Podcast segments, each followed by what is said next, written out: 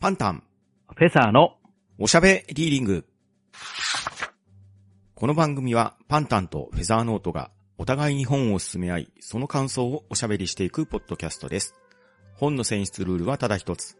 パンタン、フェザーノートが各々相手と感想を語りたい作品です。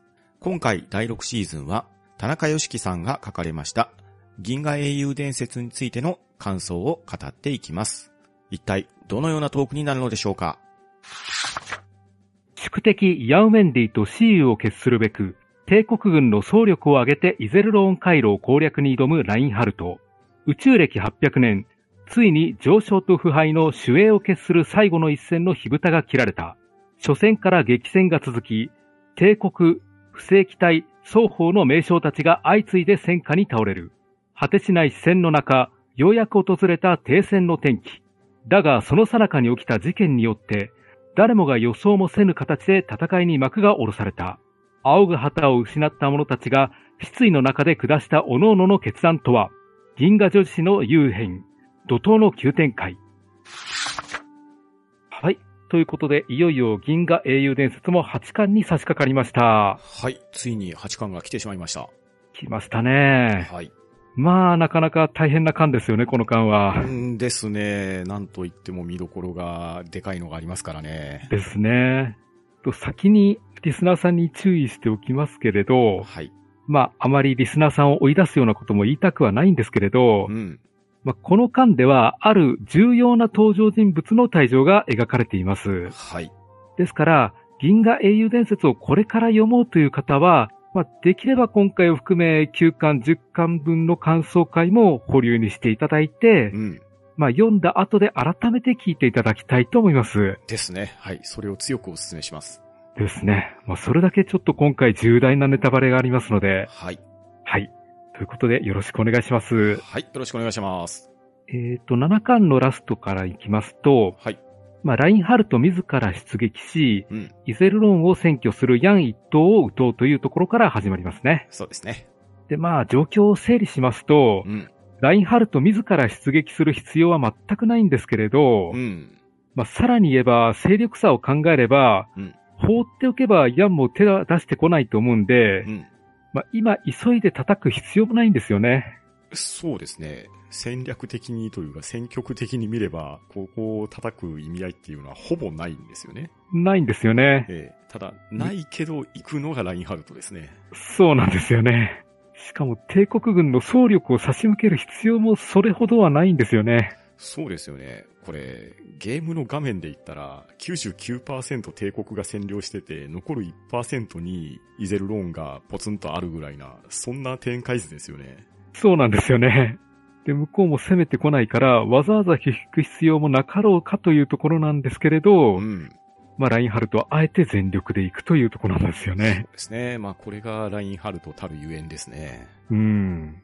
まあ勢力差を考えると、うん。まあ、このままほっといてじわりと締め上げる方法も取れるんですけれどね。そうですね。まあ、イゼルローン要塞が一応自給自足ができちゃう要塞ではあるんですけれど、うん。よほど奴らをひねり潰してやるとか、民主共和制を滅ぼしてしまえみたいな、そういう思想の持ち主であれば、まあ、行くのもやむなしかもしれないですけれど、ラインハルト決してそういうわけではないですからね。ないんですよね。ええただ、強いて言えばそこにヤンがいるからというのが理由ですかね。うん。そうなんですよね。まあ、このラインハルトの決めたことを誰も止められないっていうのが、まあ、あまりいいことじゃないとは思うんですよね。うんまあ、これが銀河帝国の帝国性たるゆえんですよね。うん、そう。あの、先制政治の特徴でもあるんですよね。そうなんですよね。うん。まあ、今はここで戦争してないで、うん。まあ、取ったばかりの同盟領を視察でもして、基盤固めをしていく時期なんじゃないかなとも思うんですけれどね。そうですね。まあこれがラインハルトが自らの手で宇宙を手に入れた結果でもありますし、まあそこにね、一点の曇りがあれば払わねばならないっていうところでしょうし、うん。また、ラインハルトにしてみれば、唯一勝ててない相手なんですよね。そうなんですよね。その存在が許せるか許せないかっていうところは非常に大きいですよね。うん。なんなら、戦いさえすればう、ん。なんか、ラインハルト負けてもいいような気はするんですよね。そう負けてもいいとも思ってるような気はするんですよね。ですね。実際身の危険にさらされたのは数回ありますし、う。うんん、まあ本物の戦場で戦わねばならぬかっていうところは、我々よその世界から見てる感想にはなってしまうんですけれど、う。うんん、まあただね、ちょっと来いよって呼んで、三次元チェスで勝負をするっていうわけにもいかないでしょうから、そうですよね。このあたりはやはりラインハルトとヤンという別々の陣営で生まれてそこに所属してしまったっていう運命ですかね。うんですね。で、ラインハルトを出撃するにあたって、えヒルダに一つ仕事を命じていたんですけれど、はい。えこれがアーレハイネ線の巨大な銅像を破壊しておくようにということなんですよね。そうですね。はい。まあ、権力孤児としても気持ち悪いし、うん。まあ、アーレハイネセン自身にとっても、こういう、なんでしょうね、肖像利用のされ方は不本意ではないかという考えなんですけれどね。そうですね。はい。まあ、確かにそうかなとも思うんですけれど、うん。これ、ラインハルトの考え方というよりも、田中良樹さん自身の考え方かなとも思うんですよね。ああ、それは大いにあるでしょうね。うん。まあ田中良樹さんらしいなと思うんですよね。うん。確かに。だからもし、田中良樹さんのうん。作家業を記念して銅像を作るなんて話が出たら、うん。本人相当嫌がるんじゃないかなとも思うんですよね。そうですね。絶対立てるなとか言いそうですよね。言いそうですよね。さて、えーそんな中ですね、ビッテンフェルトとファーレンハイトの艦隊がすでに先発していて、はい。えー続いてラインハルト、ミュラー、アイゼナッハの艦隊がハイネセンを出立と。うん。で、さらに回廊の途中でシュタインメッツと合流という形なんですけれど、はい。で、えっ、と、ワーレン艦隊も、それはそれで別として、うんえーフェザーン回廊からイゼルロンに向かってると、そうですね。まあ、恐ろしいほどの大艦隊なんですけれど、そうですよね。帝国の攻撃力が強い人を固めたような感じですね。そうなんですよね。まあ、これがラインハルトのヤンに対する評価なんでしょうね。そうですね。だから、ある意味、ヤンの能力に対する賞賛の証としてこれだけの数を用意したようにも見えるんですよね。そうですよね。持てうる戦力をケチって勝てる相手では決してないっていうのは、まあ先の対戦でも分かってるわけですし、うん。それぐらいヤンはやはり、ラインハルトにとっても素晴らしい好敵手なわけですよね。うん。ですから、ちょっとねじれたようではあるんですけれど、うんある意味、ヤンに対する敬意なのかなとも思うんですよね。うん。で、一方、イゼルローン回廊の帝国側は、えーメックリンガー艦隊が塞いでるんですよね。はい。だから、ヤン艦隊としては逃げることもできないと。そうですね。もともとイゼルロン要塞に立てこもっているわけなんですけれど、うん。帝国側と旧同盟領の双方の入り口塞がれたら、どうにもこうにも出るに出れないですもんね。そうなんですよね。ちょうど入り口出口を塞がれた感じになりますねう。ん。で、作中の表現だと、巨大な帝国が一個人を撃つべく持てる武力の全てを発動しようとしていると書かれていますうね。ん、まさにその通りなんですよね。その通りなんですよね。まあ、何しろ相手は腐敗の魔術師プラス難攻不落要塞ですから、うん。まあ、帝国がただ大艦隊を揃えて数で押してみたところで押せないっていうのはわかるんですよね。そうですね。イゼルロン要塞の恐ろしさは自分たちが一番よく知ってますからね。うーん、そうなんですよね。いや、あの、学生の頃、友達と銀英伝の話をしていたときに、はいはいはい。あの、イゼルロン要塞攻略法を立案しては見たんですけれど、はいはい。まあ友達から、そのような卑怯な策は陛下の嫌うところであろうと一周されたことがあるんですよね。どんな作戦立てたんですか？まあ、いろいろとありまして。で、そんな時にですね、フェサーンで爆弾テロが発生し、はい。オーベルシュタインたちが負傷し、うんまあ死者も出ていると連絡が入るんですよね。はい。で、特に大きかったのが、うん後部少将のシルバーベルヒが死亡したことですね。そう。まさかの退場ですよね。そうなんですよね。こんなところで死んじゃうのかと。本当に、慣れしぐらいの感じで死んじゃいましたよね。そうなんですよね。そう爆弾テロも報告で初めて知ったっていう形なんで、うん。どういう状況で起きたかっていうのはあまりわからないんですよねで。すよね。うん。ですからまあ、あっさり殺すんだなと思いましたよ。う んいや、シルバーベルヒはなかなか有能な人ですよ。なんですよね。はい。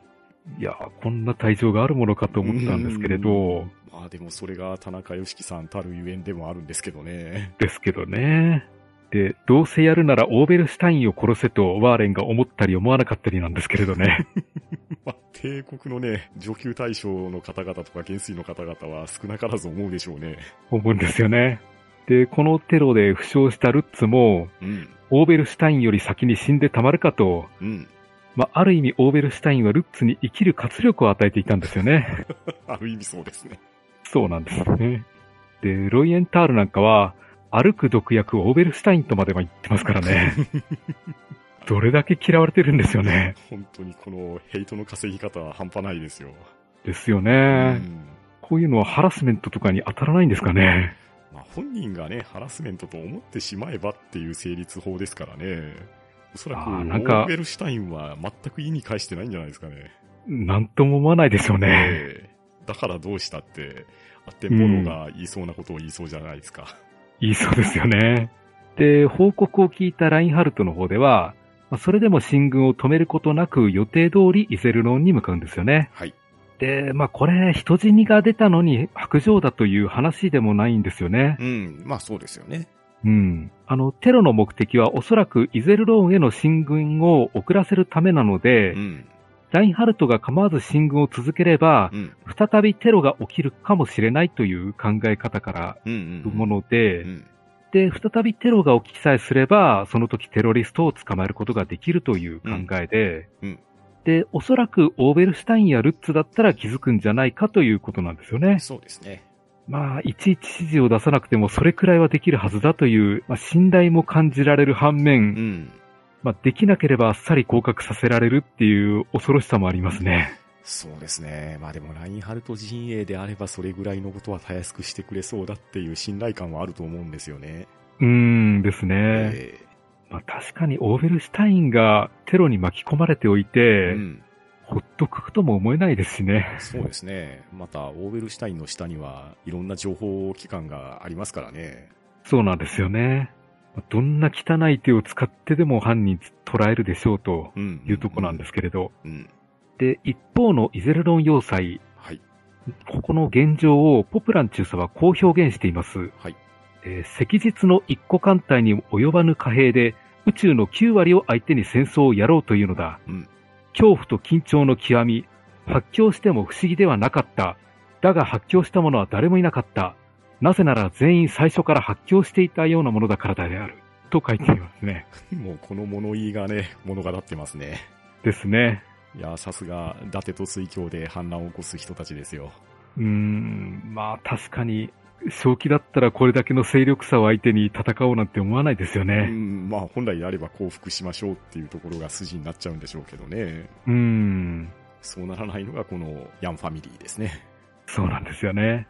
で、ヤンとしては、改めて自分が何で戦うのかを再確認してはみたんですけれど、はいまあ、今降伏すれば、命を取られることもないだろうし、うん、まあ、もともと所属していた同盟政府も今はもうないんうで、ん。何の義理立てすることもないんですよね。そうですね。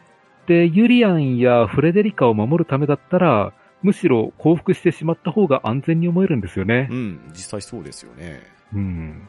で、それでも戦おうっていうのは何のためかっていうと、うん、まあ、帰結するところは民主主義のために戦うんですよね。そうなんですよ。はい。で、先制主義がこのまま続くはずはないしう、ん、まあ、続けば社会が不安定になるだけだとうん、うん、考えまして、で、ヤン自身も民主主義の無病性なんかは信じていないし、うん。ですね。はい。うん、民主主義の限界も、うん、分かってはいるんですよね。そうですね。どちらが優れているかっていうのは明確な答えがあるわけでもないですし、うん。民主主義に傾倒するほどの思いがヤン自身もあるわけではないんですよね。うん、そうなんですよね。うんただ、信じるべきところは、先制政治と共和政治であれば、共和政治であってもらいたいっていうスタンスですよね。そうなんですよね。そう。このまま民主主義の灯火を後世に残すべきだと考えているんで、うん。まあ、そのための戦いなんですよね。そうなんですよね。ですから、帝国に勝てはしないまでもう、ん。なんとか講和に持ち込んでう、ん。宇宙のどこかに民主共和制の地をどこかに認めてもらえればいいという、うんうんそれぐらいの考えですよね。そうですね。まあ、出口戦略としては。そうなりますね。まあ、この可能性としてはかなり低いんですけれどね。まあ、実際のこの勢力図を見ればなかなか難しいなっていうのはわかるんですけれど、うん。ただその難しさのところをなんとかしてしまえそうなのが、みんなが持っているヤンへの期待でしょうし、うん。これがイゼルローン要塞に立てこもり続けていれば、その中だけではなんとか守っていけるんではなかろうかっていうのも、まあ事実あるのはあるんですよね。うん、そうそうそう。だからそれゆえそこを許すべきではないっていうのがラインハルトの立場でもあり、また個人的にヤンをなんとかしたいっていう思いでもあり、それが今回の大戦力によるイゼルローン出兵という形でうん。幕を開けてる感じでしょうか。うん、そうですね。で、差し当たって、えー現在の対応なんですけれど、はい。えっ、と、まず、ビッテンフェルトと、えーファーレンハイトの艦隊がイゼルロン回廊にやってきまして、うん。えーまず、降伏勧告をイゼルロン要塞に送ってきますね。そうですね。ビッテンフェルトがまさかの降伏勧告ですね。そう。で、まあ、ヤン艦隊としては、割と茶化したような対応をするんですよね。そうですね。ビッテンフェルトの降伏勧告をなかなか痛烈な表し方してましたよね。そうそうそう。なんか、どちらかというと、どう返事をするのが面白いかっていう、なんですかね、返事大喜利のようなことをやってましたね。そうそう、してましたし、ビッテンフェルトもきっとこれは降伏を進めてきてるようにも思えないんですよね。うん、そうそうそう。むしろ降伏勧告を無視して喧嘩を変えよっていうぐらいの勢いですもんね。うん、そうなんですよね。で、そうですね。まあ、返信に、の次第によっては、うまくビッテンフェルトを引きずり出して、ん。ラインハルト率いる本体が到着する前に叩けるかもしれないという狙いはあるんですけれど、はい。まあ、そういうことならと、メルカッツの名前を拝借させていただきたいとヤンが言い出すんですよね。ですね。はい。いや、7巻では帝国皇帝の名前を勝手に使って通信してたような気はするんですけれど、メルカッツにはちゃんと断りを入れるんですよね。そうですね。で、さて、その頃のハイネセンなんですけれど、はい。ちょっとした事件がありまして、えー精神病院で、あの男がついに動き出すんですよね。そうですね。あの男ですね。うん。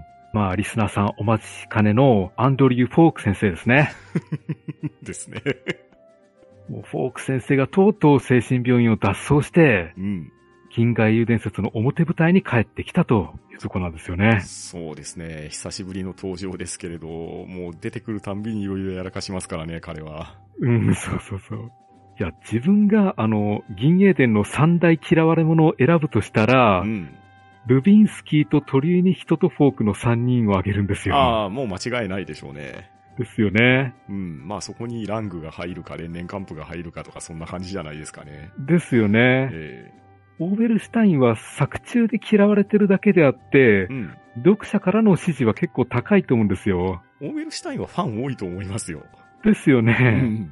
まあ、もうルビンスキー、トリューニヒト、フォークの3人は100がやって一理なしですから。そうですね。もうそういった意味では、本当にワースト3の鉄板ですよね。ですよね。さて、で、このフォーク先生に、えー一人手を貸す人が現れまして、はい。えー地球教団の大教主、ドゥ・ウェリアセンですね。はい。あ発音しづらいな。そうですね。そしてね、壊滅させられたと思った地球鏡がまた出てきますからね。そうなんですよね。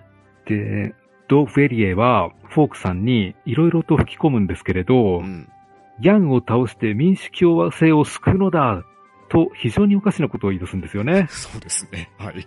で、ヤンは民主政治を帝国に売り渡そうとしているとんでもない悪人なんで、うん。ヤンを殺して英雄になるべきだと、うん。そういう使命感がフォーク先生に芽生えちゃったんですね。そうですね。フォーク先生、いろいろ吹き込まれてその気になっちゃいますからね。うーん。いや、本当に迷惑な話ですうんね。もう本当に迷惑ですよ。うーん。というところで、まあ、イゼルローンへの、何ですかね、お膳立ては整いましたね。そうですね。なんかどんどん役者が揃ってきてますよ。うーん。まあ、戦う気満々の人もいれば、うん狂った人もいますしう、ん。いろんな人がイゼルロンに集まることになります。はい。で、帝国はいよいよイゼルロン回廊へと軍を進めてきますけど、はい。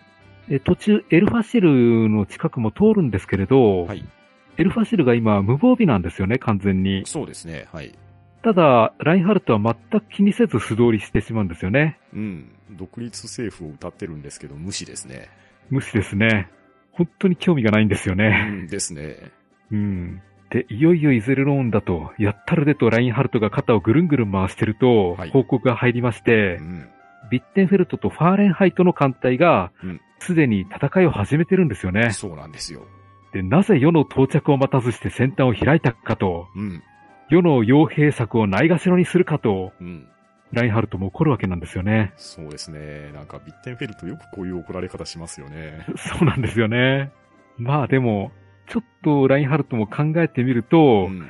どうせヤンにそそのかされたに違いないっていうのはすぐ思い当たるんですよまねあ、。そうですね。そうやられそうなビッテンフェルトですもんね。なんですようね。ん。まあ、ただファーレンハイトがついていながらっていうところもあるんですけど、うん。よくよく考えたらファーレンハイトもなかなか血の気多いですからね。そうなんですよね。で、海戦のいきさつなんですけれど、はい。えーイゼルロン要塞を挟んで、えー同盟側から、えービッテンフェルトとファーレンハイトと他の軍隊軍勢が攻めてきて、はい。で、一方の帝国側をメックリンガーが一艦隊で抑えているという構図なんですよね。そうですね。ですから、帝国側っていうのは逆に考えるとメックリンガーしかいないんで、うん。じゃあそいつやっちまえば帝国側の回廊を開けるんじゃないかというのも見えるんですよね。うん、まあ確かにそうですね。うん。で、そこでヤンは、まず、メックリンガー艦隊に2万の艦隊を差し向けるんですよね。はい。で、万一ここでメックリンガーが敗れてもしたら、うん。無防備なオーディンをヤンに差し出すことになるんで、うんうんま、慌てたメックリンガーは艦隊を大きく後方に下げて再布陣するんですようん。ね。そうですね。で、こうしてメックリンガーを牽制しておいたヤンは改めて反転してうん。ビッテンフェルト艦隊に向かうんですね。はい。で、そのビッテンフェルトのもとにメルカッツからの通信が届きます。はい。えー降伏する、ひいてはイゼルローンの中から内容を重し出るというものなんですけれど、うん。まあ、ビッテンフェルトもファーレンハイトも全く信用はしてないんですよね。うんまあさすがにこれは信用ならんですよね。うん。何狙いの通信なのかっていうのを考えてみるんですようね。ん。まあ、これまで散々ヤンにやられた経験から疑心暗鬼にさせて、うん。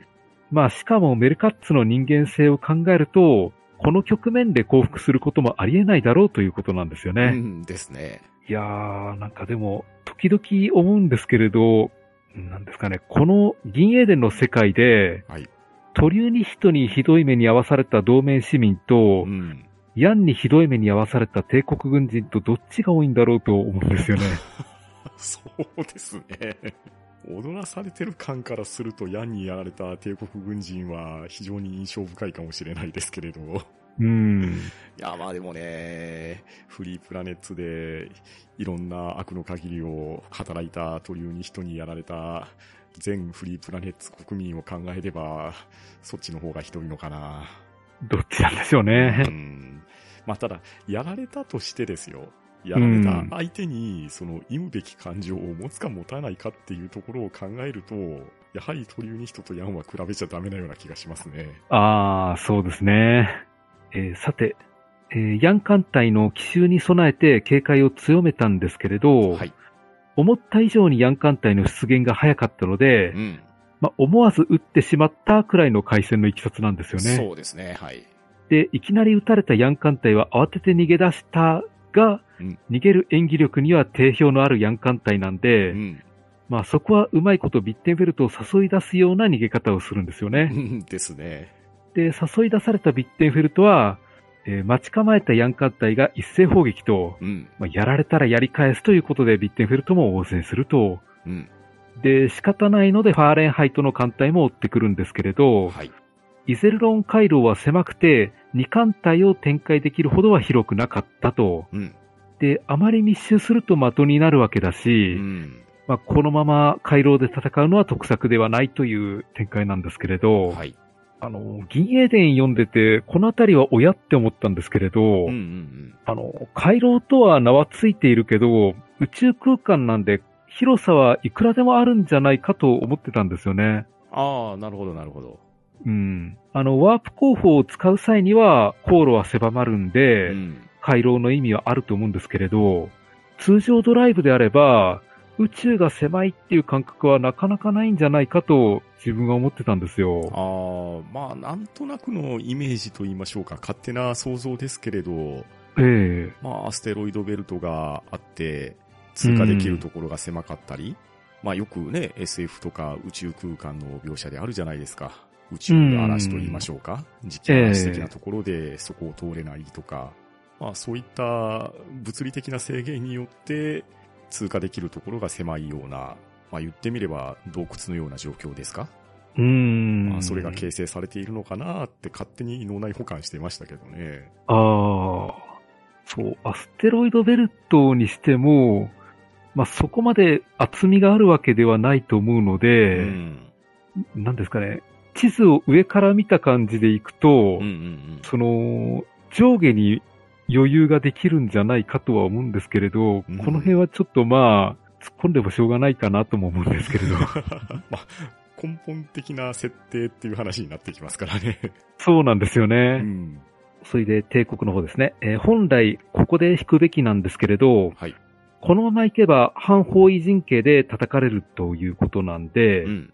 えーそれならばいっそのことということで、えービッテンフェルト艦隊は中央突破を試みます。はい。で、しかしヤン艦隊はフィッシャーの職人技のおかげで、ビッテンフェルト艦隊を包み込むように展開して、うん。ビッテンフェルト艦隊をさらに叩きます。ですね。やはりフィッシャーさんの存在は偉大ですね。ですね。で、被害甚大となったビッテンフェルト艦隊はかなり数を減らしたところでうん。撤退して、えー代わって現れたのがファーレンハイト艦隊ですね。はい。で、疲れが見え始めたヤン艦隊の側面をついて、ファーレンハイト艦隊がヤン艦隊を分断します。うん。で、そして、えービッテンフェルトは、えー残存艦隊をまとめてファーレンハイトと合流します。はい。で、しかしこの合流こそがヤンの罠で、うん。帝国の兵力が集中したところを一斉に砲撃をするという感じなんですよね。そうですね。本当にヤン艦隊のいろんな特技がここに凝集されてますよね。そうとこの辺言葉で説明はしてるんですけれど、うん。多分アニメで見た方がわかりやすいとは思うんですよね。そうですね。アニメで見ると確かにわかりやすい描写になるんでしょうけど、うん。まあ、逃げるのがね、ヤン艦隊うまいんですよね。そうなんですよね。ええで、その見事な逃げっぷりに騙されて、わーって追いかけていったところを待ち構えて、一点集中のビーム放火を浴びせると。うん。この一点集中放火っていうのが、ヤンの艦隊の得意技であって、うん。その、火力を一点に集めることによって、兵力が少なくても火力を大きくさせるっていうのが、ヤンのお箱なわけですよね。うんうんで、そういった艦隊運動を可能にしているのが、フィッシャーさんの職人芸ですよね。うん。うん。そうですね。えーだから、この、ヤンの戦法とフィッシャーさんの艦隊運用があれば、帝国の名将どもでもなかなか勝つことができず、逆に大きなダメージを食らってしまうっていうのをまさに再現しているわけですよ。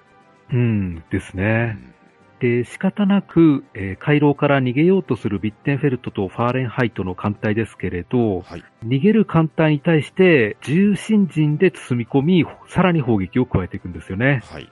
で、この戦いの中で、シェーンコップの娘、カリンがスパルタニアンで初陣を飾りますね。はい、そうですね。で、さすがにカリンもかなり緊張していましてう、ん。まあ、中性子ビームで間違って味方を撃ちそうになったりもします。はい。まあ、結果としてカリンは一機を撃墜して無事生還ということなんで、うん。まあ、かなり優秀な方なんじゃないでしょうかね。いや、本当に優秀ですよ。ユリアンの初陣ができすぎだったっていうので、それに比べるとかもしれないですけど、うん。初出撃で一気撃墜して帰ってくるっていうのは、やはりすごいですよね。ですよね。これが、地上戦でも何でもないわけじゃないですか。うん。シェーンコップの娘であれば、なんとなくの感じですけれど、ローゼンリッターにで入ったら、なかなか優秀な戦士になりそうな気もするんですけど、うん。そうじゃなくて、宇宙艇のスパルタニアンでのドッグファイトじゃないですか。うん、そうそうそう。ええまあこのあたりは、やはりポプランの教えが優秀なんでしょうかね。ですね。で、このカリンの生還の報告を聞いた時のシェーンコップの描写もなかなかいいんですよね。ああ、ですよね。いい味ですね。まあ一応パパなんだなっていう感じでほっとしてるんですようね。ん。だから一応気にかけてはくれてるんですよね。そうなんですよ。で、この戦いは帝国の惨敗となりまして、はい。えーファーレンハイトを失うことになりました。そうなんです。ファーレンハイトさん、名将なんですけど、ついにここで退場してしまいました。うん。で、ビッテンフェルトはなんとか逃げ帰ったんですけれど、まあ疲れ切った表情をしてます。そうですね。で、初戦をまあ、なんとか勝利で飾ったヤン艦隊なんですけれど、はい。まあ本当に厳しいのはここからなんですよね。ですね。はい。で、ヤン艦隊は次の戦いに備えて休息はしてるんですけれど、はい。アッテンボローは回廊の入り口に500万個の機雷を仕掛けてるんですよね。そうですね。はい。で、機雷で回廊の入り口に蓋をしたことで、まあ帝国はもう、迂闊には入ってこれないだろうという形にはなったんですけれど、はい。そうですね。まあ、機雷の蓋を開けて無理やり入ろうとすると、うん。ヤン艦隊にそこを集中して叩かれるっていうので、うん迂闊に入れないんですよね。そうですね。通常そこを狙っての機雷設置ですよね。うん。で、そんな中、ロイエンタールが作戦を理屈案して、はい。ラインハルトはその作戦を採用しますと。はい。で、回廊への侵入を決めます。はい。で、こっからの戦闘描写ちょっとさすがに厳しいんで割愛しますけれど、ええー5月3日から5月18日までの15日間、えうん。双方視力を尽くして戦います。いや、本当に視力尽くしてますよ。ですね。えで、帝国側はシュタインメッツを失いましえてう、ん。えーヤン艦隊はフィッシャーさんを失いました。はい。どちらもキーマンですね。ですね。本当にでかいものを失いましたう。ん。で、そんな中、双方疲れ切ったところで、えーラインハルトから停戦会議を求められましたね。はい。で、まあ通信は来たんですけれど、ヤン艦隊全員疲れ切ったんで、うん。すぐには返答せず、とりあえず眠ったんですよね。そうですね。で、散々眠って食べたところでやっと方針を決めることになったんですけれど、はい。この後に及んでの訂正は何かの罠ではないかと当然疑うんですよね。そうですね。まあ、圧倒的多数で囲まれているわけなので、ここで騙されて連れて行かれてそこで殺されたらかなわんっていうのが、どうしても頭によぎるわけですよね。うんですよね。ただ、帝国側としてはう、ん。ラインハルトが発熱で倒れるっていう事情があったんですよね。そうですね。はい。どうも、これがキルヒアイス熱っていうみたいでキルヒアイスが熱を出させて戦いをやめさせたんじゃないかとラインハルトは思ってるんですようん。ね。うんですね。まあ、ある意味平和的な熱でいいんじゃないかなと思うんですけれど、うん確かにそうですね。うんだったらもっと早く熱出せばよかったのにと。まあでもこれまでもたびたびラインハルト熱出して倒れてますからね。そうなんですよね。いや、ラインハルトの戦いを止めることはヒルダにもミッターマイヤーたちにもできなかったんですけれど、うん。キルヒアイスだけは止めることができたんですよね。そうなんですよ。はい。もうキルヒアイスはこの世にいなくなっても止めることができる唯一の人ですね。ですね。で、ここでフェザーンのオーベルシュタインから意見が来まして、はい。まあ、ヤンを会見の場におびき出して殺してしまおうという、まあ、安易な作戦なんですけれど。そうですね。これは誰しも思いつくような作戦ですね。うん。まあ、ただヤンを呼びつけても来ないだろうから、代わりに誰か人質をヤン艦隊に送ればいいと。うん。で、そして誰も候補がいなければ、オーベルシュタイン自身が行ってもいいという提案なんですよね。はい。まあもちろん直ちに却下されたんですけれど、ええオーベルシュタインの提案にみんなドン引きでしたね。ですね。あいつは何を考えてるんだと。まあ、その突拍子もない作戦を立案してくるのが彼らしいことでもあるんですけどね。うん。そして自分の身を差し出すことに何の抵抗もないですもんね。そうそうそう。もうここまで行くと理にかなってるのかどうかもよくわからないんですよね。確かに。で、まあ、帝国の将軍たちが言うには、ヤンよりオーベルシュタイン一人が死んでくれた方が、宇宙は平和になるんじゃないかという話になったんですよね。帝国の面々からしたらね、いろいろ思うところはありますから、そういう発言になってもやむなしかとは思いますね。うん。で、そして、えー5月25日、ヤンはラインハルトとの会見のため、イゼルロンを離れますね。はい。で、その際に誰を連れて行くかなんですけれど、はい。この時フレデリカはインフルエンザに感染してしまっていけなくなるんですね。うん。いや、この時代までインフルエンザってあるんですね、やっぱり。まあ、インフルエンザはなくならないんでしょうね。うーん。全く話は変わりますけど、新エヴァンゲリオンでもタミフルが足りないとかいう話が出てましたから、やっぱりインフルエンザは不滅なんでしょうね。ああ、かもしんないですね。えなんか、フェザーン型とかいうのも流行ったりするんですかねえ。ああ、なるほどね。宇宙に出ていったら、いろんな株が出てくるかもしれないですね。ですね。で、結局ヤンに同行することになったのが、パトリチェフとブルームハルトと、えースール少佐ですね。そうですねこの3人と、あとエルファシル政府のロムスキー主席ですね。はい。で、出発に際し、ヤンはユリアンに大事なことを尋ねます。うん。キャゼルヌの娘とシェーンコップの娘、どっちを取るんだいと。うん。これは大事ですね。ですね。答えによって自分も接し方を考えねばならんって言ってましたからね。ですね。えまあ、はぐらかされてはしまうんですけれど。えうん。いや、最後に聞くのがそれかとも思ったんですけれどね。まあ、ヤンらしいといえばヤンらしいんですよね。うん。で、そして出立したヤンと行き違いに、コーネフがイゼルロン要塞にやってきます。はい。で、コーネフはフォークの脱走を伝えると大騒ぎになりましうて、ん。えーとりあえずヤンを連れ戻せという話になりますね。ですね。はい。で、シェーンコップはユリアンを伴い、直ちにレダー2号を追いかけます。はい。で、レダー2号の航路の途中、帝国の駆逐艦が、ここから案内役を務めるということで出現してきたんですよね。はい。で、わざわざ出現する必要もないんですけれど、おかしいなと思ってみると、うん。軍服を着た者たちが乗り込んできてうん、ブラスターを突きつけてきたと、はい。おっと、これは賊かと思ってパニックになって応戦するんですけれど、はい。まあ、まずパトリチェフさんが撃たれましたね。いやー、なんかパトレチェフの最後は痛々しいですね。痛々しいんですよね。で、スールさんも撃たれまして、はい。で、銃撃戦には一切役に立たないヤンはとりあえず逃げることになりましたね。はい。で、少し遅れてシェーンコップ率いるユリシーズがレダー2号に追いつきまして接現します。はい。で、白兵戦の中、ユリアンはヤンを探すんですけれどう、ん。あと少しでヤンを見つけられるという時に、ヤンはとうとう太ももを賊に撃たれてしまうんですよね。そうですね。左足の太ももを銃で撃たれてしまいまして。ですね。で、撃った方はなんか殺した殺したって叫んでどっか行ってしまうんですけれど、はい。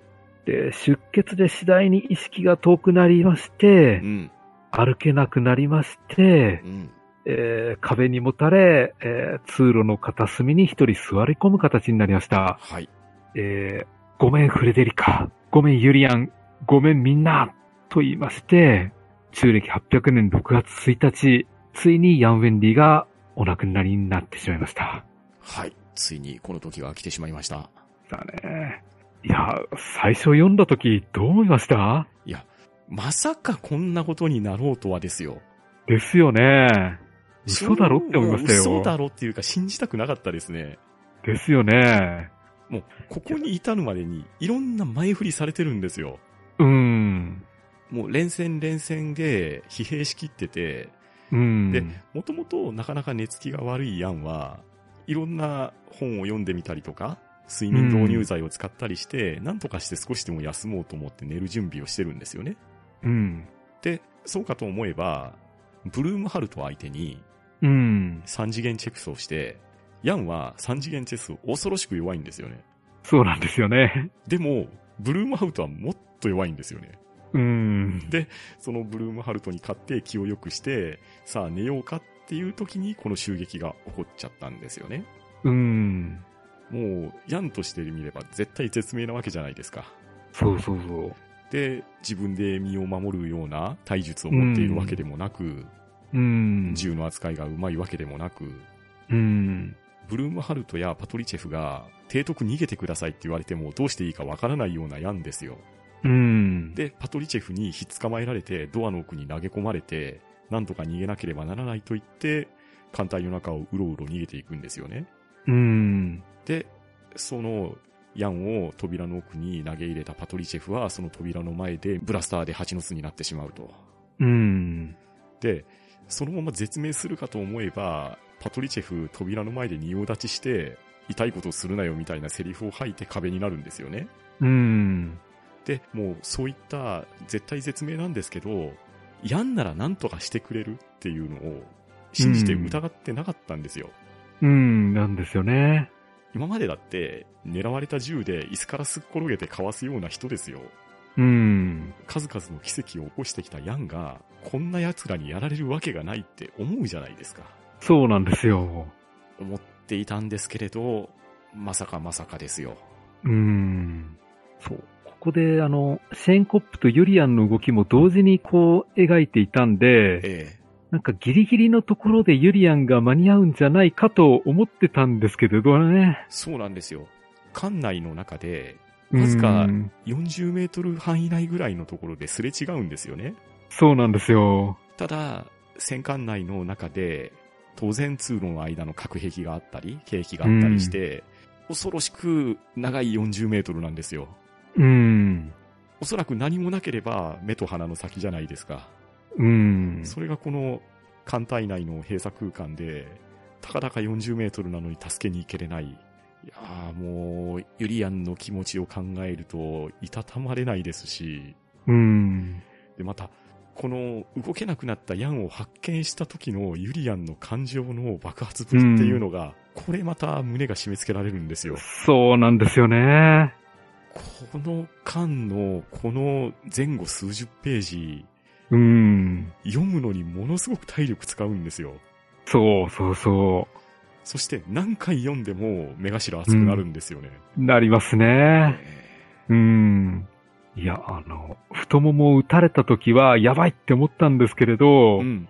まあ、テリーマンも足打たれて生きてたんで大丈夫かなとも思ったんですけれうど、ーん、そうですね。結局、出血多量で亡くなってしまうんで、ですね。義足みたいにパカッと取れたらね、よかったんですけどね。そうなんですよね。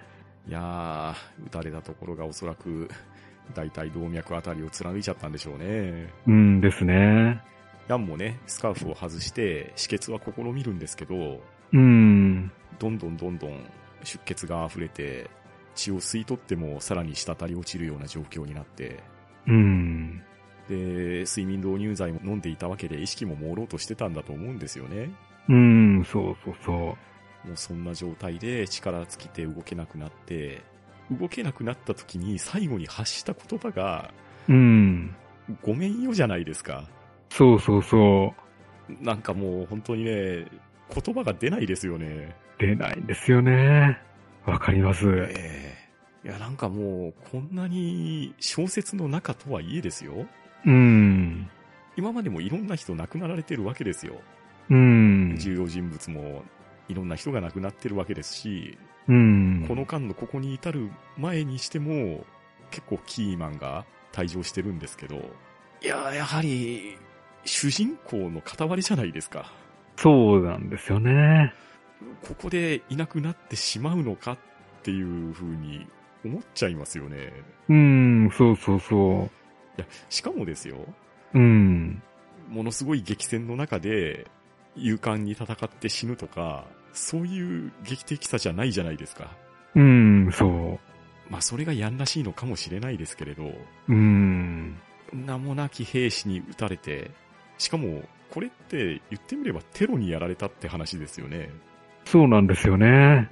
あれだけテロリストを嫌っていたヤンがテロにやられてしまうっていうのが、もうこれはこれで悔しいですよね。うん、そうなんですよね。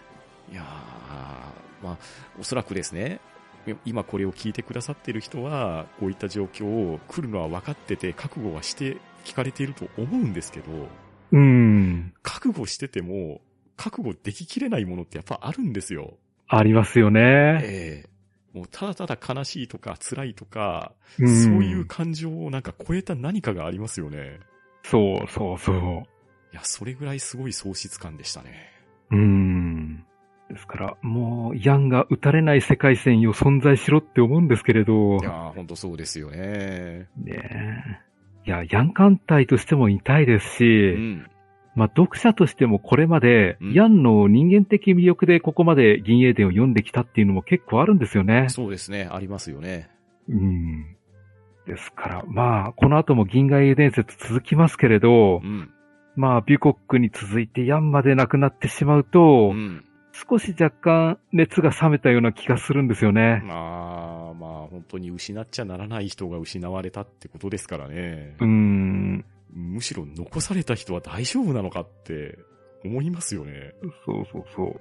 あの、何ですかね、三国志で言うと、関羽と孔明が死んだ後のような寂しさがあるんですよ。ああ、確かにそうですね。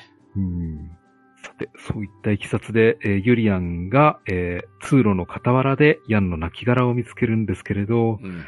まあ、痛ましいんですよね。痛ましいですね。うん許してください、許してください、僕は役立たずだっていうことを言うんですけれどう、んいや、ユリアンそうじゃないんだよって声をかけたいんですけれど、ユリアンは自責の念にとらわれちゃうんですよね。そうなんですよね。いや、なんか、図らずも、ヤンもユリアンも、詫びる言葉で、別れを告げることになって、うん。まあ、お互いにもっと相手に対していろいろしてやりたかったっていう気持ちがあるんですよね。そうですよね。で、ヤンにしてみれば、あの、ユリアンに戦いのない世界を渡してやりたかっただろううし、ん。ユリアンにしてみれば、ヤンの役に立てるような一人前の人間になりたかったっていう気持ちもあるんでしょうね。そうですよね。そういった二人の思いがあったにもかかわらず、こんな別れを迎えてしまって、そしてユリアンが怒りを爆発させるわけですよ。うーん。このユリアンも辛かったですね。辛いですよね。割と冷静な子かと思ったんですけれど、うん。まあさすがに耐えきれないんですよね。ですね。もう、自分の持てる暴力をすべて外に向けてしまったようなユリアンですよ。うん。今まで見せたことがないような感情ですよね。うん。いやでも正直これまでユリアンがいい子すぎたっていうのがあるんで、うん。まあここで怒ってくれて安心したっていうのもあるんですよね。ああ、確かにそれはそうですよね。うん。まあ、ここで淡々とされたら、本当に人間なのって話にもなるんですからね。うん、そうなんですよね。ヤンとユリアンの付き合いって7年ぐらいなんですけれど、はい。まあ最初疑似親子から始まりまして、うん。でそこから家族関係になりまして、はい。まあ、あるところでは戦友でもありまして、うんうんまあ師弟でもあってという、まあユリアンにとっては実の親よりも大きい存在なんですよねで。すね。本当に大きい存在ですよね。うん。ですからそこが急に失われたってなると、うん。まあユリアンも冷静じゃさすがにいられないですよねで。すよね。さて、えーそうしたところで、ヤンとパトリチェフ、ブルムハルトの遺体を回収しまして、はい。えーユリシーズは一路イゼルロンへ戻っていきました。はい。この時のシェーンコップがユリアンの帰還を見た時のシェーンコップの対応もなかなかグッときましたね。うんですね。いやはや。あのシェーンコップがひるむっていうのが、うーん。より一層悲しみが募ると言いましょうか。うーん。もう、この間で、何回も心揺さぶられて、何回もその都度目頭熱くなるんですよ。そうそうそう。だから、誰にとってもヤンの存在って大きかったんだなって思うんですよでね。すね。この後、ポプランもヤンの死を聞くところがあるんですけれど、はい。死んだヤン・ウェンディなんかに用はないって言って、うん。ウイスキー抱えて自室にこもってしまうんですよね。そうです。あのポプランがですよ。うーん。いや、ポプランがこんな落ち込み方をするのかと、うん。まあ、そこまでヤンに愛着を持っていたのかって驚いたんですよねで。すね。なんかもうちょっと茶化してくれて、うん。なんなら、なんですかね、イゼルローンの暗くなった雰囲気をう、ん。ちょっとは、うーん、和ましてくれるんじゃないかと思ったんですけれど、そうですね。そういったところを期待されるのがポプランでありアッテンボローだと思うんですけど、うーん。そういうのを求められるキャラクターですら打ちひしがれるこの事実ですよ。うーん、そうなんですよね。で、最も重要なのが、フレデリカにヤンの訃報を誰が伝えるかという話なんですけれど、そう、ここを決めるときもなかなかね、いろいろ考えさせられましたね。ですね。まあ、最初、ユリアンは、あの、気が重いということで、うん。他の大人がやったらいいんじゃないかっていうふうに考えてたんですけれど、うん。結局、ユリアンが引き受けることになったんですよね。そうですね。一旦はね、キャゼルヌ夫人に頼もうかっていうような案も出てくるんですけど、うん。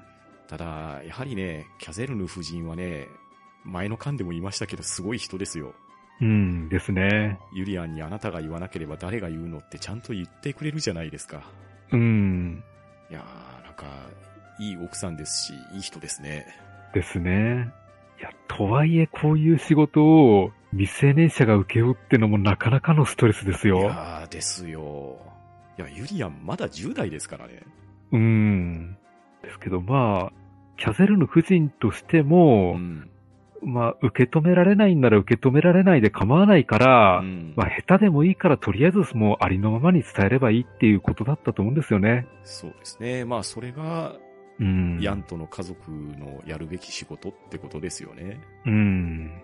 で、フレデリカ側にしても、まあ、かなり聡明な人なんで、うん。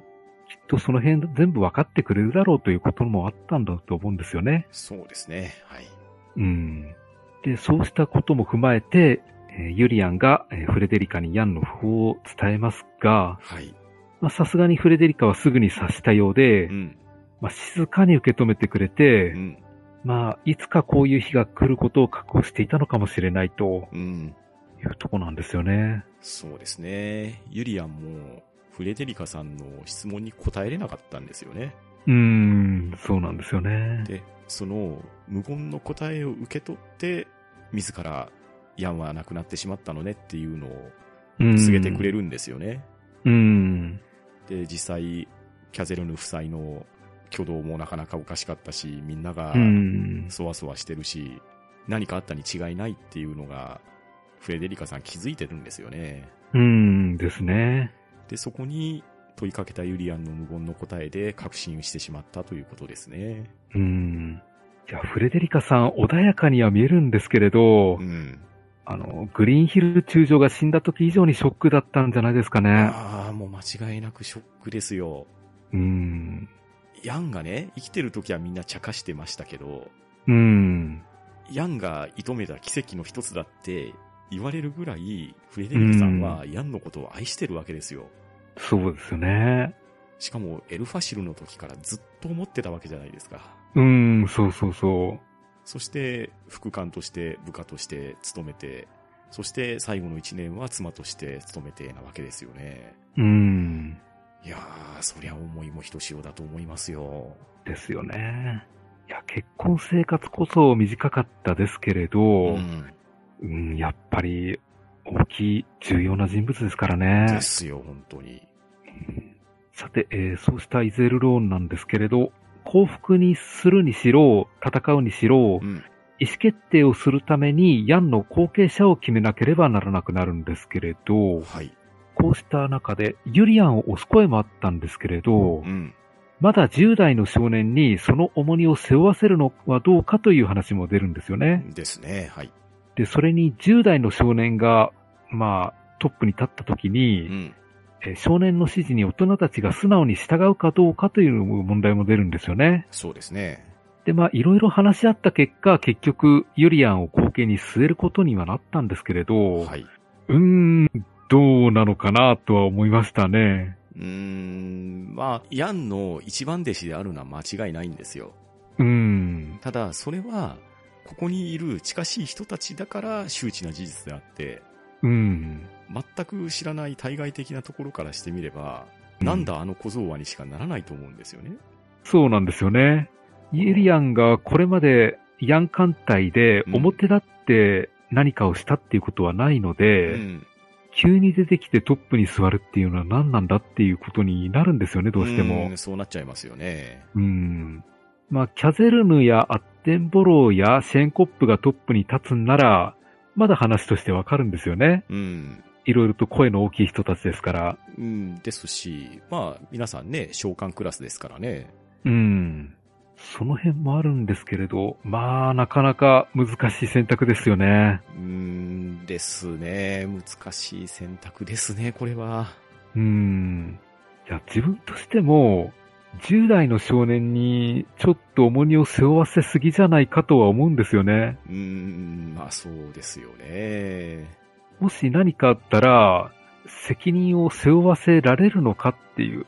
あの、誰もユリアンを責めるっていうことをしづらいと思うんですよね。うんですね。うん。その辺もあるからなうん。どう、ん、難しいなうん。まあ、その辺もありますからこそ、最終的にはフレデリカさんが代表になるわけじゃないですか。そうなんですよね。えうん。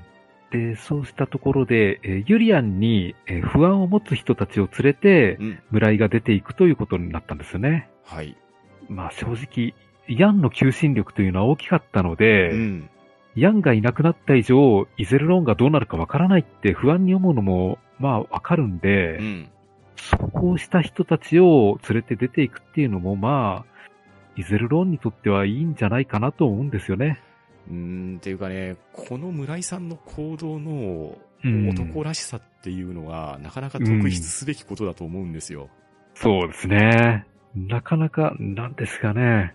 いろいろと先を見据えての行動なんですよね。そう。村井さん自身が、決してヤンがいなくなったから、見捨てるから出ていくっていう思いではないじゃないですか。うん。つまり、このヤンを失って、イゼルローンの基盤が揺らいでいるような状況の時に、自分のような子さんが出ていくよっていうと、どっちつかずの人たちをまとめて引き連れて抜けることができるっていう打算のもとで、あえて手を挙げてくれるんですよね。うん。なかなかこれはできることじゃないと思うんですよ。うん、そうですね。しかも、どっちかというとやることによって損な役回りですよね。うんですね。絶対いいように言われないわけじゃないですか。うん。それをあえて引き受けてくれるのが、あの真面目一徹の村井さんなわけですよ。うん、そうですね。で、これはある意味村井さんしかできないですよね。まあ、確かにそうですね。ええそういったところのわきまえもできているからこその行動っていうのが、胸も打たれますし、また、同年代がね、どんどん散っていってるわけですよ。うん。村井さんとしても正直もうそろそろ休みたいっていう本でもちらっと見えるんですよね。うん、でしょうねう。ん。だから、村井さん、ヤン艦隊の中で、なんですかね、自分がどう見られているのかっていうのも、正確に見た上でのことなんですよね。ですね。うん。いや、なかなか、すごい人ですよね。いやー、本当に目立たないのかもしれないですけど、いないといけない人だったってことですよね。うんですね。さて、一方のヤンの訃報を受け取ったラインハルトの方なんですけれど、はい。まあ、こちらもかなりショックを受けてましたね。いやー、ある意味、キルヒアイスを失った時よりも取り乱してたかもしれないですね。うんですね。誰も彼も敵も味方も皆世を置いていってしまう。なぜ世のために生き続けないのかって言ってましたね。うん。もう、そのセリフだけ聞いたらね、何様だよってことになるかもしれないですけど、うん。いやいや、今まで銀英伝を追っかけてきて、ラインハルトの境遇知ってたら、いや、そりゃなんでお前いなくなるんだよってなりますよね。ですよね。うん、もうラインハルトは生きる上でうん。自分と競えるほどの才能を欲していたんですよね。そうですね。うん。まあそういう生き方を選んでしまったラインハルトの悲しさでもあるんですけれど、うん。まあそれこそがラインハルトをラインハルトたらしめる生き方なんですよね。そうですよね。ましてや、味方であったキルヒアイスを失うっていうことは、自分の半身ももがれ支えがなくなったっていう痛みだったと思うんですけど、うん。そのキルヒアイスに宇宙を手に入れてくださいって言われて、ここまでかけてきたわけじゃないですか。うん、そうそう。で、その相手として自分に立ちふさがって、自分に勝たせてくれなかったヤンが、うん。結局ラインハルトは一度も勝てぬままこの世を去ってしまうっていうこの事実ですよ。うん、そうそうそあ言葉は悪いかもしれないですけど、勝ち逃げされた状態ですよね。う。うん、そうなんですよね。で、この思いをどこにもぶつけられない悔しさですか。うん。いやーそりゃラインハルトも力を落としますし、うん。小言の一つも言いたくなるでしょですよね。そう、ラインハルトにとってヤンっていうのは、まあ、最大の敵ではあるんですけれど、う。うん。勝ちたいとは思っていても、うん殺したいとは思ってないんですよね。そう、そうなんですよ。完全にライバルじゃないですか。そうなんですよね。えでとりあえず、ラインハルトはイゼルローンへ弔問の使者としてミュラーを派遣することになったんですね。そうですね。はい。ただ、イゼルローンから発表があったユリアンという名前については、うん。帝国の人たち誰も知らなかったんですよね。そうですね。実際今まで顔を合わせてるのは、生前のキルヒアイスと地球に行った時のワーレンぐらいですか。そうなんですよね。ただ、ワーレンにしても、ユリアンは偽名使ってたんで、うん。ユリアンっていう名前は知らなかったんですよね。ですね。だから、今後ユリアンが引き継ぐって言われてもう、ん。誰ですかってなったんですよね。そうなりますよね。うん。で、そうした中、惜しまれて失われる命もあれば、望まれずに生まれてくる命もあるようでう、ん。ロイエンタールに男の子が生まれたんですね。そうですね。はい。まあ、父子二代、生まれるべきではないのに生まれてしまったとか言ってますけれど、ただ、ロイエンタールの子を産んだエルフリーレさんは、うん赤ん坊を抱いたまま行方をくらましてしまったと。そうです。はい。まあこの話は一旦ここで終わるんですけれど、まあ、伏線ですね。そうですね。後々の火種になりますね。うん。で、そして、それから1ヶ月ほど経ちまして、えーフェザーンのホテルに帝国の将帥たちが集まります。はい。えー先の戦いで亡くなったファーレンハイトたちの国葬が行われるんですけれど、うん。その間ですね、嫌われ者のラングさん、はい。えー先ほどの爆破テロの実行犯を逮捕するという大手柄をやってのけたんですよね。はい。で、報奨金として10万帝国マルクを可視されたんですけれど、うん。ラングはそれをすべて福祉局に寄付してしまったんですよね。そうなんですよ。はい。で、意外なことにラングは給料の一部をずっと匿名で福祉施設などに送り続けていたんで、うん。このあたりがラングの人間的なややこしさなんですよね。そうですね。あのラングがそんな事前事業に手出すような話してたんですかっていう、このギャップですね。そうなんですよ。あの、事前献金をした後ですぐにルビンスキーと密会するようなことをしてるんで、うん。なかなか複雑な人物なんですよね。そうですね。まあ、昔から一部ファンはいる人ではあるんですけれど、うーんい。やー、でも、うん好きにはなれないですね。ですよね。で、ラングさんとルビンスキーの密会で、うん。え二人してエルフリーデのことを話し合っていて、うん。まあ、ここでもまた一波乱起きそうだなというところなんですよね。ですね。はい。このラングとルビンスキーの密会が薄ら寒いのはう、ん。お互いに全く相手を信用してないうんし、うんうん。お互いに使い捨てるつもりでいるんですよね。そう、もう、相手を駒としか見てないですもんね。うーん。そうした次の間への振りがあったところで、まあ、この間ほとんど終わりなんですけれど、はい。まあ、あとはそうですね、トリューニヒトがハイネセンに高等参事官として任官することになったんですよね。この人事もね、なかなかな人事ですよ。ですよね。ええラインハルトも、はぁって話ですよね。そうそうそう。最初、任官を求めてきたときうに、ん。ラインハルトとしては、ある意味皮肉のつもりで、うん。ハイネセンに任官するかとか言ってみたんですけれど、うん。まあ、それを、まあ、高顔無知と言いますか、うん引きぐっちゃうんですよね。ねえ、もともと自分がいた国に任官しろって言われても、うん、普通の人ならそんな恥知らずなことはできないですよ。ですよね。ええそして、一般的な人であれば断るのが当たり前だと思うんですよね。うん。ただ、それを断らずに喜んで受けちゃうのがヨプト流に人の怖いところで、うん。ラインハルトとしても断られたら、あ、自分が言った士官先を断るんだ、じゃあお前には二度と士官なんかさせないよっていうつもりだったんですよね。うんですね。それで、トリューニヒトは、もうこの世界から抹殺できるなっていう目算だったのが、うん。あまりに恥知らずなトリューニヒトはそれを素直に受けちゃったんで、そうそうそう。そうなってくるとラインハルトも自分が任命したことだから引っ込みがつかないっていう形になるんですよね。うん。いやー、そして、ロイエンタールのもとに派遣されるわけじゃないですか。そうそうそう。いやー、とんでもないことになりそうですよ、これは。ですよね。まあ、ロイエンタールとしてはう、ん。トリューニヒトが来たものの、使うけど信じないっていうところなんですよね。ですね。うん。うん。もしなんかやらかそうもんなら、もう遠慮なく殺そうっていうぐらいでしょうね。そうですね。うん。で、そうですね。あとは、そうした、そのハイネセンに、イゼルローンからの移民がやってくるんですけれど、はい。まあその中に村井やコーネフもいたんですよね。うん。ですね。で、あと他に言いますと、話は前後するんですけれど、はい。イゼルローンに弔問に行ったミュラーなんですけれどう、ん。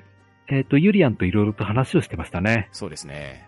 まあ、なかなか雰囲気は良かったですね。お互いに。そうですね。やっぱりミュラーは、すごい好人物ですよね。うん。人間的になかなかできていて。うん。